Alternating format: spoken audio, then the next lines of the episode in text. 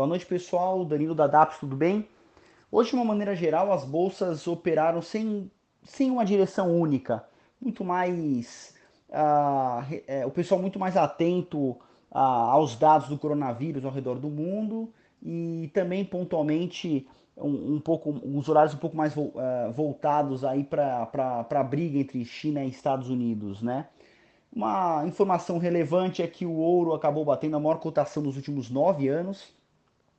Interessantíssimo isso. Uh, no fundo, acaba sendo um movimento mais para a busca de, de ativos de mais segurança, né? Agora, já que no Brasil o olhar hoje foi muito mais voltado para o próprio mercado interno, então foi um pouco descorrelacionado da, das bolsas globais, né? Então, é, na Austrália a bolsa já bateu 100 mil pontos. Brincadeiras à parte, a nossa bolsa quase supera a marca dos 100 mil pontos, fechamos os 99.700 com uma alta forte de 2%. Uh, ah, o dólar numa ligeira queda de 0,83% em queda, com, fechando em 5,33%.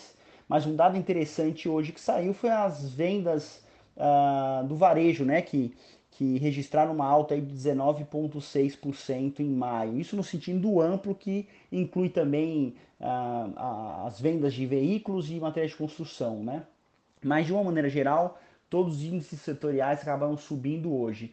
Algumas particularidades, a Braskem teve uma alta forte hoje de 6,5%, isso um pouco relacionado à alta da, da, das commodities, do preço das commodities de petróleo, mas também porque eles fecharam um acordo com a Canadian Solar, é, num, num, acordo comercial interessante aí, com a durabilidade, aí, a duração de aproximadamente 20 anos. Né? A B3, a própria ação da, da Bolsa, subiu bem também, com 6%. Tiveram algumas casas de análises que, além de ontem, hoje também incluíram como sugestão de compra. Uh, vale ressaltar também a MRV com uma alta de 4,5%. Interessante porque ela soltou uma a prévia operacional que foi muito forte.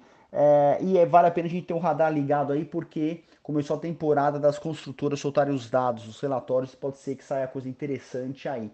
Muitas expectativas positivas nesse sentido. Na ponta negativa, temos aí a, a CVC mais uma vez é, com uma queda de 6% de novo no olho do furacão, então a volatilidade aumenta muito, né? Mas temos também a, a, a Marfrig com uma queda de 2,2%, mas isso muito mais relacionado à, à realização do lucro da forte alta que ontem tiveram, tá bom? Então, até amanhã e tendo novidade a gente avisa. Um abraço.